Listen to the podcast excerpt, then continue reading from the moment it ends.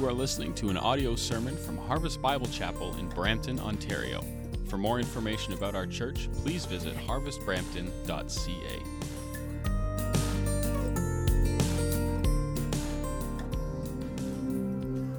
Let's bow our heads and pray together.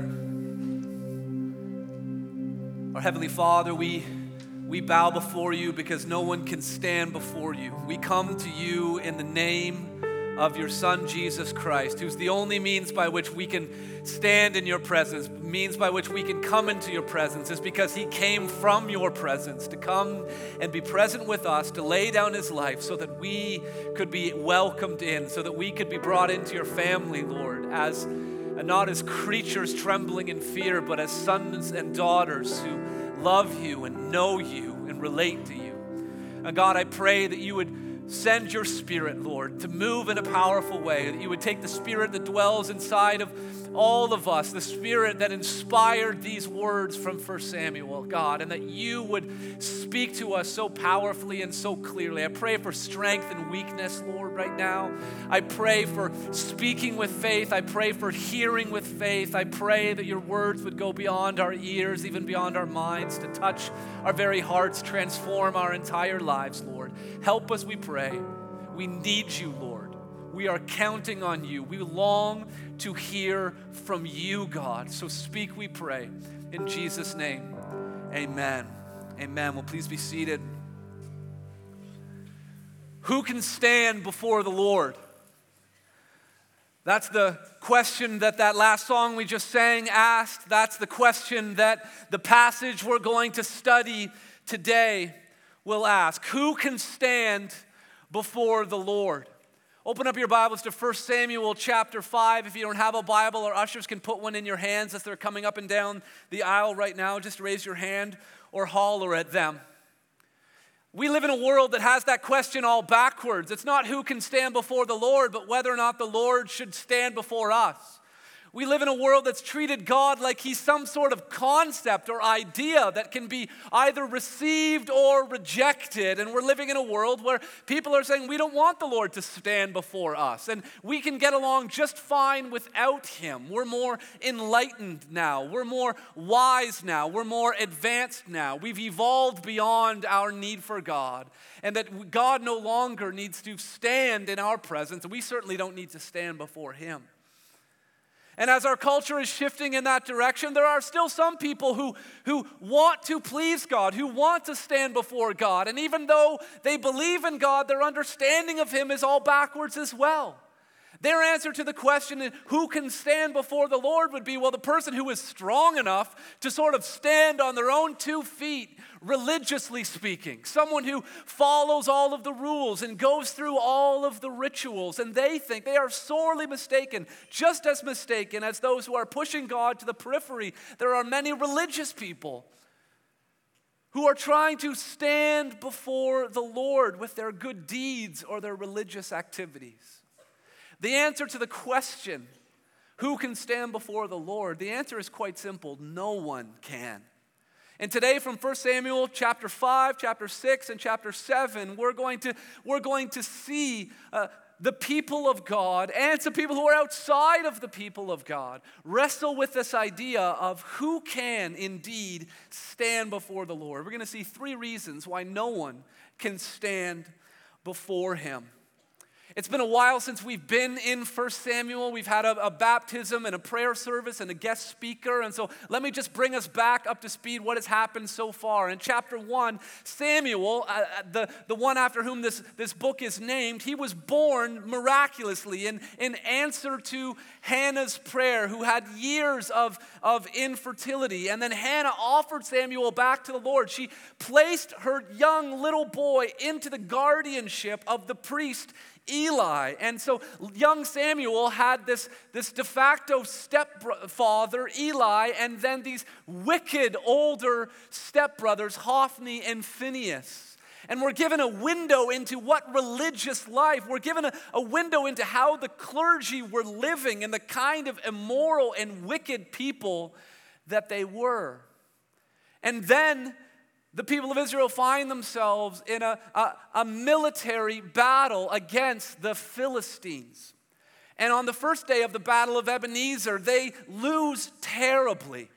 And then, in an act of superstitious presumption, they think that if they bring the ark of God with them to the battle, that that will somehow guarantee victory. And the, the result was disastrous. The, the, the priests, Hophni and Phinehas who brought the ark, they, they end up getting killed in battle. And the ark itself gets captured by the enemy army. And messengers return, and uh, the word gets back to Eli. As soon as Eli finds out, he falls over and dies. And then word is brought at the end of chapter 4. Before we get into chapter 5, just look at the very end of chapter 4. Eli's daughter in law, who was pregnant, the, the stress, no doubt, of learning that her, her husband and brother in law and father in law have all been killed and that the Ark of the Covenant has been captured by the Philistines, she goes into labor. And, and she dies in labor. This woman who is a widow is about to give ba- birth to a baby who will be an orphan. And in her last words, she names her child at the end of 1 Samuel chapter 4, verse 21, it says, She named the child Ichabod, saying, The glory has departed from Israel. Uh, Ichabod is, is, the name is a question. It, the question is, where is the glory?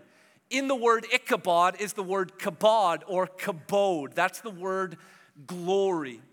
And in order to understand this passage, 1 Samuel chapter 5, 6, and 7, you're going to have to understand this concept of glory. The glory of God, that the word glory can be equated with, with the word for heaviness or weight. You see, Eli's daughter in law, in that moment, when she saw that the ark had been captured, that the glory of God, the weight of God, the very foundation of their society, the rock solid reality of who God is and what He has promised, that that foundation had been shaken. And now the question is Ichabod, where is the kabod? Where is the glory. And then we find in chapter 5 that the Philistines now have the ark in their territory. Chapter 5, verse 1 says When the Philistines captured the ark of God, they brought it from Ebenezer to Ashdod. Then the Philistines took the ark of God and brought it into the house of Dagon and set it up beside Dagon. Let's take a look at the map here just so we can understand some, some terms of reference. So, Shiloh, that's where Samuel was living and grew up, and Hophni and Phinehas and Eli were. They brought the ark to the battle of Ebenezer where they lost. It was right on the border between Philistia and Israel. Now, the Philistines have captured it and brought it down to the coastal city of Ashdod. Now, a couple of things about Philistia. The Philistines, they were actually Greeks. They came from the Aegean Sea. They sailed across the Mediterranean and settled in that area there. Now, that dotted line that divides um, Philistia from Israel in the Mediterranean Sea, that, that dotted line, that whole territory, that's part of the promised land. That's land that God had promised to Abraham that God had, had allocated to his people through Moses and Joshua, that was the promised land, but the Philistines were living there. And they brought the ark of God to Ashdod, to the place of Dagon, the, um, the god of the Philistines. He was a grain god. And some of us are familiar with the story of Samson, where Samson pushed over the pillars of a temple in order to destroy the temple and the people that were in it, sort of as this last act, the final victory. That was a temple to Dagon among uh, the Philistines. And so he's brought into this temple, and then look what happens in verse 3. It says, When the people of Ashdod rose early the next day, behold, Dagon had fallen face downward on the ground before the ark of the Lord. And so it's almost comical. You know, Dagon's fallen and he can't get up. Because here's the truth of the matter, guys no one can stand before the Lord's glory. If you're taking notes today, jot that down. No one can stand before the Lord's glory. The weight of who God is, as it's symbolically represented in the Ark of the Covenant. God is not just some other God. Okay, the Philistines were, were similar to the pluralists today. People who think, well, you can believe whatever you believe, and you believe that God, or I believe part, part of this religion, part of that religion, that it's all somehow all the same, it all leads to the same place. They thought they could just bring, you know, Israel's God and, and put him in the temple beside their own God. Well, listen, God won't stand beside anyone. And God will not give his glory to another. And so Dagon is found the next morning face down before the Ark of the Covenant. At the end of verse 3, it's, it's sad. It says, So they took Dagon and put him back in his place. They had to pick up their God and put him back in place. Verse 4, it says, But when they rose early on the next morning, behold, Dagon had fallen face downward on the ground before the ark of the Lord, and the head of Dagon and both his hands were lying cut off on the threshold. Only the trunk of Dagon was left to him. So here you have a dismembered and decapitated deity. Now, some God, you know? You see, he, Dagon did not have the weight he, he wasn't able to balance himself, to keep himself secure in the presence of the Almighty God before the Ark of the Covenant. Now, it's, it's easy for us living in the 21st century in North America to look at other cultures or to look at other periods in time and say, why did they ever believe in some statue? I mean, they had to pick it up and put it back in place. Well, listen, you, you need to understand that that, yeah, some things have changed about society, and there are some differences between cultures, but really, human beings, we're no different from one another. You see, Dagon was a grain god. And no one really worshiped Dagon because they loved Dagon. They worshiped Dagon because they wanted grain. You see, you might not bow before a grain god, but just like the Philistines, inside of all of us, there is a greed god. Dagon's long gone. No one worships him anymore. But the greed God is alive and well. And you might not bow before a statue because of your greed, but you might spend too much time at work and neglect other things. You might lust after and pursue certain possessions or certain status symbols because the greed God is still alive and well. And you see, those gods don't have the weight. Just like those old gods, those statues don't have the weight compared to God's glory. We ourselves don't have, don't, the idols that we worship don't have the weight. We're seeking after something that is shallow and that is hollow. Psalm 115 says that those who make them become like them. This is this brilliant psalm, or this brilliant part of a psalm that talks about these idols of silver and gold. But the very last line, Psalm 115, verse 8 those who make them become like them, so do all who trust in them. When you go after something, an, an idol that doesn't have the weight of the glory of God, when you go after wealth or vanity or popularity or success, those things are hollow, those things are shallow, those things are empty. The people that go after those things become like those things. I've experienced in my own life. Becoming myself, going after sh- something shallow, and myself becoming shallow in the process. And so that's what's happening here. The, the, the idols of this world cannot stand in the presence of God's glory. Take a look at verse 6. It says, The hand of the Lord was heavy. Remember the word for heavy and the word for glory. It's basically the same word. The hand of the Lord was glory on the people of Israel. The hand of the Lord was too heavy. Sorry, not on the people of Israel, the people of the Philistines. Against the people of Ashdod. And he terrified and afflicted them with tumors, both Ashdod and its territory. And when the men of Ashdod saw how things were, they said, The ark of God of Israel must not remain with us, for his hand is hard against us and against Dagon our God.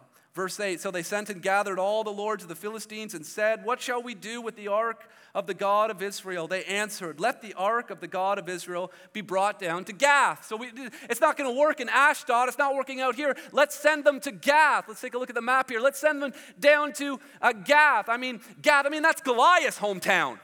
I mean, there's giants living down there. There's strong warriors. I mean, surely they're going to be able to handle having the presence of God. We've got these tumors, our gods are falling apart, and so let's just send it down to Gath. Well, the same thing happens in Gath. And then so you look at verse 10, it says, So they sent the ark of God to Ekron. And so the, the ark is just going on this tour of, of, of the Philistines and visiting city after city, and the same things keep happening. You see, here's the amazing thing about the glory of God God is so glorious, God is so majestic, God is so powerful that even when it seems like he's losing, he's always winning. You see, it seemed, it seemed like a crushing defeat. The Ark of the Covenant is in the hands of the Philistines, but God's using what seems like a defeat to really be a victory. And listen, this is the way our God works. It seems like he's losing, but he's winning. I mean, think about the cross of Jesus Christ. Satan thought he had won. The Creator is being crucified by the creatures.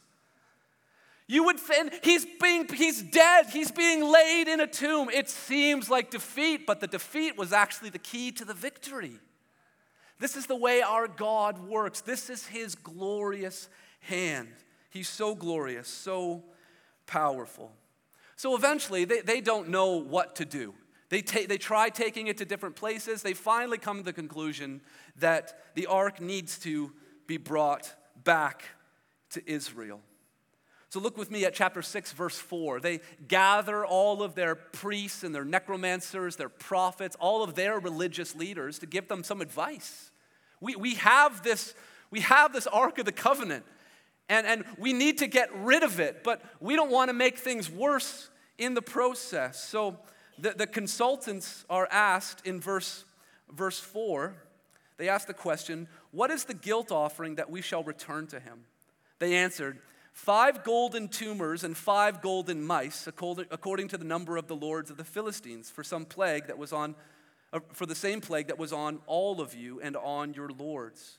So you must make images of your tumors and images of your mice and ravage the land and give, notice this, give glory to the God of Israel. It's a victory. They are, these, these people are going to give glory. They're going to recognize that God is the true God, that He's the one who has the weight, that no one, not even their gods, not even their strong warriors, not, no one can stand before Him. He is going to get the glory, He is going to get the weight. then it says, perhaps He will lighten his hand from off of you and your gods and your land. So the plan is they're going to make these little, these little gold precious moments figurines of their tumors, which is just gross, and then mice, which is just weird. Maybe the mice, maybe it was the plague, sort of the mice were causing and spreading the tumors. But they were just doing the best they could with their own religious background. What, how do we please God? Well, maybe, maybe we'll pay him off. Maybe we'll bribe God. They truly don't know who God is. God owns all the gold, all, all the gold. You can't buy him, he doesn't need a gift. He's not like looking at this, oh, nice craftsmanship. Oh, this is really nice. He doesn't need those kinds of things, but they're just doing the best that they can, making it up as they go along. But also, notice how they understand their history. Verse 6 Why should you harden your hearts as the Egyptians and Pharaoh hardened their hearts? I mean, the Exodus had happened like 400 years, four centuries had gone by, but they knew their history. They knew that the glory of God was not something that they should mess around with. And so they come up with this plan. They're gonna, they're gonna make these gold little statues and they're gonna send the Ark of the Covenant back. Now, here's, the, here's uh, some more details. Look at verse 7. Now then, take and prepare a new cart and two milk cows on which there has never come a yoke and yoke the cows to the cart, but take their calves home away from them. And then look down at verse 9. So you, you get all this set, you put the ark on this cart, you have the two calves or the two cows and send their calves home. And then it says, And watch, if it goes up on the way to its own land, to Beth Shemesh, then it is he who has done us this great harm. But if not, then we shall know that it is not his hand that has struck us, it happened to us by coincidence. So they set up this experiment. And they, they try to sort of be scientifically faithful. They, they try to be a neutral. They, and, and, and level the, the playing field, but the playing field was not level. It was very slanted, okay? They took two cows who had never had a yoke before, and there's not going to be anyone driving them or steering them in a particular direction. So chances are they're just going to go around in circles or just stand still because they haven't been trained to, to have a yoke. Furthermore, notice they, they choose milk cows, milk cows who have just had calves, and they send the calves home and then they expect the cows to go away from their calves. And, and so the whole thing is slanted. Maybe they didn't want to let go of all of that gold. They were hoping that they would turn around, which is what cows would naturally do.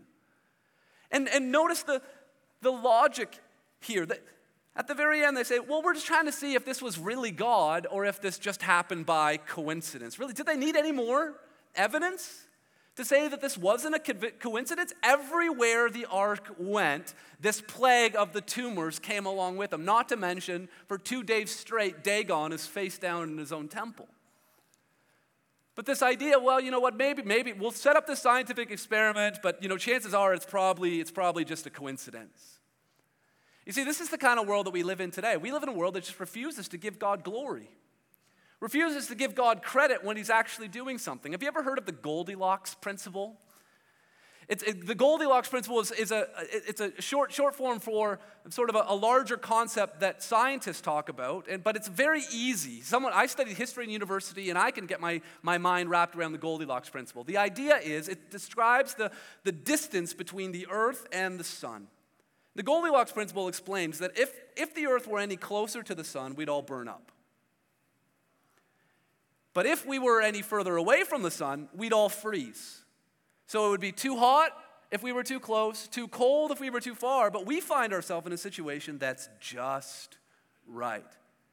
And that's why it's called the Goldilocks principle, because when Goldilocks, she tried some porridge that was too hot, she tried some porridge that was too cold, and then she found some porridge that was just right. But listen, People who don't believe in God or give God any credit still believe the Goldilocks principle. But here's the thing don't call it the Goldilocks principle because Goldilocks didn't walk into the three bears' house and say, oh, this house must be here by coincidence.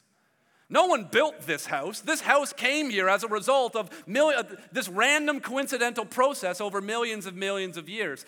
And, and this por- how did this porridge get here? Well, listen, the house is there because someone built it and put it there. The porridge is there, and the porridge is just right because someone made the porridge. Planet Earth is here and not here, and here and not here because someone made it and because someone put it there, and they made it just right. But then people in all of their wisdom, all of their learning, just say, well, you know, it's, it's, it's, it's just like the Philistines. it must just be a coincidence. And so they do this experiment. Let's see what, what ends up happening, verse 12 says, after they get the cows loaded up with the, with the cart, and after they put the calves away, it says the cows went straight in the direction along, along one highway, lowing as they went. So, lowing, that's the sound cows make. Mmm, that's cow language for I want to feed my calves. Where are my children? And so they're lowing as they're going. They, they want to feed their, their calves. But notice how they turned neither to the right nor to the left. It was as though they were experienced with having that yoke. And they went straight for Beth Shemesh. Let's get the geographical reference here. So they left Ekron and they went right into Israel territory on the border to Beth Shemesh. Verse 13 Now the people of Beth Shemesh were reaping their wheat harvest in the valley, and when they lifted up their eyes, they saw the ark, and they rejoiced to see it. Loved ones, this was a case of bovine revelation. I'm sorry, I've been waiting all week to say that one. No one has laughed. I think it's really, really funny. But the story up until this point, it's been kind of funny. It's been like a comedy, right? You got gods falling down. You've got, you know, people working hard to make these tumors out of mice or, uh, or these, these gold statues out of tumors and mice. You've got this ridiculous experiment. And all of it is just God showing no one can stand before my glory. No one can stand before my glory. It starts off like a comedy, but then it takes a real turn. It, it moves from a comedy to a tragedy because after the ark arrives at Beth Shemesh, look at chapter 6, verse 19. It says, And he struck some of the men of Beth Shemesh because they looked upon the ark of the Lord. He struck 70 men of them and the people mourned because the Lord had struck the people with a great blow. See, they went from rejoicing when they first saw the ark to having the ark in their presence, and now they are mourning. And then they ask, the, they ask themselves the question this is the core question of of the passage that we're studying today, verse 20. Then the men of Beth Shemesh said, Who is able to stand before the Lord, this holy God? No one can stand before the Lord. Loved ones, no one can stand before his glory. That's point number one. Here's point number two no one can stand before his holiness. No one can stand before the Lord's holiness. It says that God struck down 70 of the people there because they looked on or looked in the ark. You see, God had made it very clear that the ark was to remain covered. This is the protocol for the Ark of the Covenant and how it was supposed to be transported and cared for in Numbers chapter 4. It says, This is the service of the sons of Kohath in the tent of meeting, the most holy things. The different Levite clans were divided into groups and given different tasks and responsibilities. The Kohathites, or the sons of Kohath, were responsible for transporting the Ark of the Covenant. And there's a lot of detail in the book of Numbers about how this is supposed to be done. Before the Kohathites even get close to it, this is what was supposed to happen. When the camp is to set out, Aaron and his sons, the priests, shall go in and take down the veil of the screen and cover the ark of the testimony with it. So the veil, the little tent that was around the Holy of Holies, that was to be taken down and laid on top of the ark. Then it says, Then they shall put on it a covering of goat skin and, pre- and spread on top of that a cloth of blue. Three layers of covering were supposed to be over the ark at all times when it was supposed to be transport, transport. And when it was set up, there were three layers within the temple, the three sections. And so there was always this separation, this division between people and the presence of God. The essence of the word holiness is separation. That God is holy, He is separate. The, the, the, the passage goes on to say, Numbers 4 uh, 18 and 19, let not the tribe of the clans of the Kohathites be destroyed from among the Levites, but deal thus with them that they may live and not die. The stakes were made very clear in the book of Numbers. If you handle the Ark of the Covenant wrong, you will die when they come near to the most holy things. And so, the, the worst the Philistines ever faced were tumors. They, they, at least had the good sense to put it in one of their uh, temples. But the, the, the, people of Beth Shemesh, even though they were rejoicing, in their rejoicing, they became irreverent and they handled the Ark of the Covenant in some way that was dishonoring to him by looking at it. They, they, they didn't respect and revere the separation between God and us. You see, we talk about God being a holy God. Holiness is sort of this catch all attribute that, that fits together all of the different attributes to God. When we talk about the holiness of God, we, we, we talk about things like that He's omniscient, He knows everything. There's no one who knows everything, so He's holy, He's separate. He's omnipresent. He's everywhere. There's no one like that. He's, omni- he's omnipotent. He has all the power. There's no one like that. Even the things that we have in common with God, He's still holy and separate. We know what it is to have a sense of right and wrong and justice, but there's a separation between our sense of right and wrong and God's sense of right and wrong. We know what it is to love and to care for someone else, but His love and care is so much more. There's a separation. He's a holy God. And we are supposed to live lives of holiness. We are supposed to revere that the Lord's Prayer begins Hallowed be your name. May your name be treated as holy. And we are called to holiness. And this is, this is what the people of Beth Shemesh understood, but look at how they respond.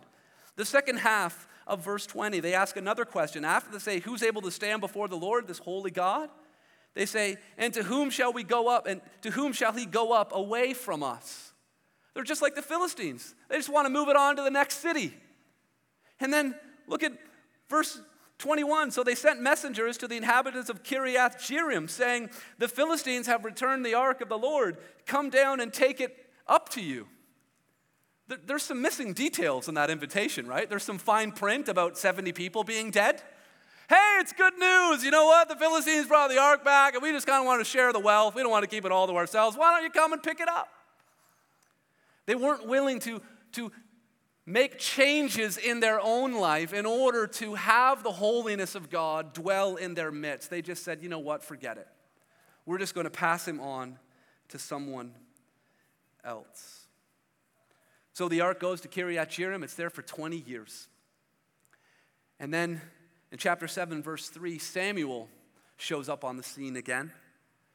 And the people are starting to want to turn. They're wanting to return to the Lord. They see the fact that the ark came back as a, as a, as a sign to them that God was still with them and they wanted to respond. So it says in chapter 7, verse 3 And Samuel said to all the house of Israel, If you are returning to the Lord with all your heart, then put away the foreign gods and the Ashtaroth from among you, and direct your heart to the Lord and serve him only.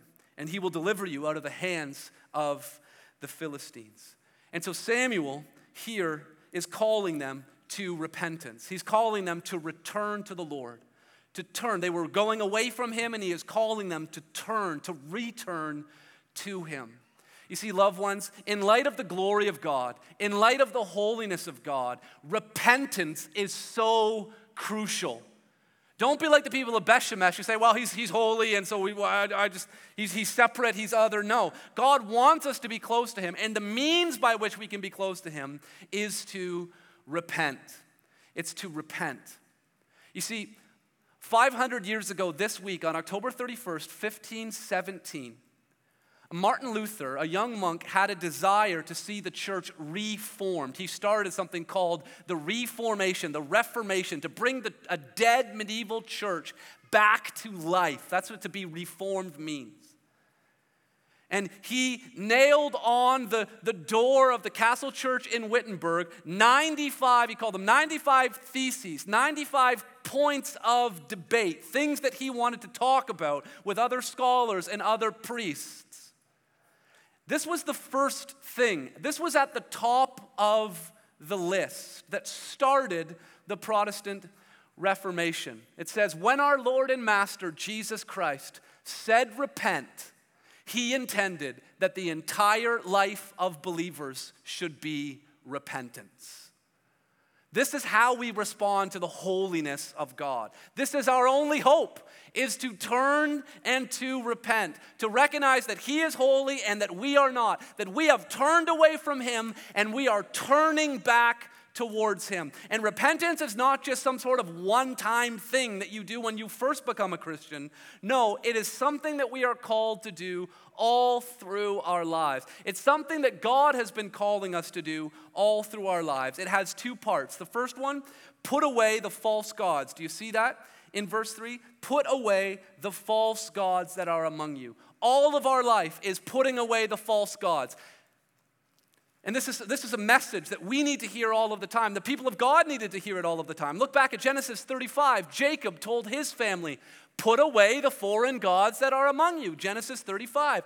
Joshua said it in 20 and Joshua 24. Now therefore fear the Lord and serve him in sincerity and in faithfulness. Put away the gods that your fathers served beyond the river and in Egypt. The people of God were being continually told, put away the foreign gods. Now we talked about how it's we have foreign gods in our own world. We may not worship Dagon, but we have things that we worship instead of God that need to be put away. There are things in our life, there are things that we brought in with us today to church that we need to make a plan that we're not walking out with them. There are certain relationships that are toxic and are unhealthy, a certain peer group, a certain group of friends that sim- you need to put them away. You, you need to stop being influenced by those people. Maybe it's, maybe it's a screen or a device or a television program, something that is causing you to repeatedly sin. You can't say, God, I'm sorry, but then turn it back on again.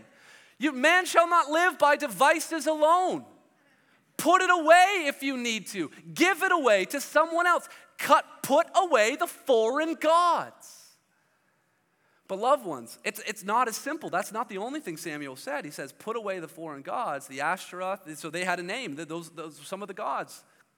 It's easy to name the things that are causing us problem, but then he says, direct your heart. You see, it was easy to get rid of Dagon, the god of, the god of grain, but what about the god of greed? Are we actually addressing the heart issues? What am I looking for that I'm trying to get out of this thing that only God can give to me? What shallow, empty, light thing am I going after? And how can I reset, reset my heart to be fixed on the heaviness, the weightiness of the glory of God? So, repentance is something external. There's some choices that need to be made, but it's something internal as well. And repentance is incomplete if you only have one. Both of those things need to be happening in our lives. No one can stand before the Lord's holiness, and our only hope, loved ones, is repentance. And so the people get together at Mizpah and they're having this worship service. And then look at verse 7. It says, Now when the Philistines heard that the people of Israel had gathered at Mizpah, the Lord the lords of the Philistines went up against Israel, and when the people of Israel heard of it, they were afraid of the Philistines. I don't know if you've found this in your life. This has been true in my life. When I draw a line in the sand, that's when I find the enemy tries to cross the line. When I truly try to seek my to seek the Lord with all of my heart, that's when the attacks on my heart get even more intense. And so the people of Israel, they're trying, they're, they're trying to turn to the Lord, and then here comes the attack. And let's take a look geographically speaking about where Mizpah was. So it's, it's, here on the screen there, over by the Jordan River and the, the Dead Sea, just north of, of present day uh, Jerusalem. You see, the skirmishes were, were happening around Ebenezer, near the borders. Look, the enemy now is going right for the heartland. This is an all in military move, a strategic move by the Philistines. They are blitzkrieging their way right to the very core. And that's what our enemy is trying to do.